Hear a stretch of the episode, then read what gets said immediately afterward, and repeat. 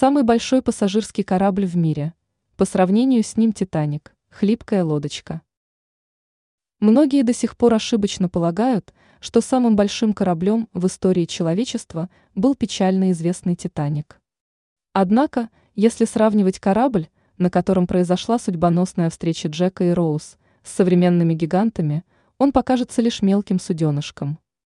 Водоизмещение, то есть тот объем воды, что вытесняет плавающее судно, у нынешних кораблей больше, чем у «Титаника», в четырех раза, тогда как по длине они превосходят разбившийся об айсберг корабль больше, чем на 100 метров.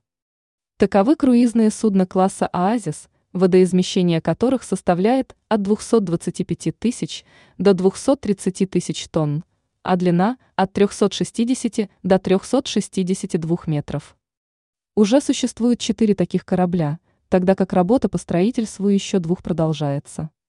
Самым крупным из них является «Симфония морей» или «Symphony of the Seas» тоннажем 230 тысяч тонн и длиной 362 метра. Для сравнения, Высота Эйфелевой башни составляет 324 метра. На нем могут отправиться в плавание 6780 пассажиров и 2175 членов команды.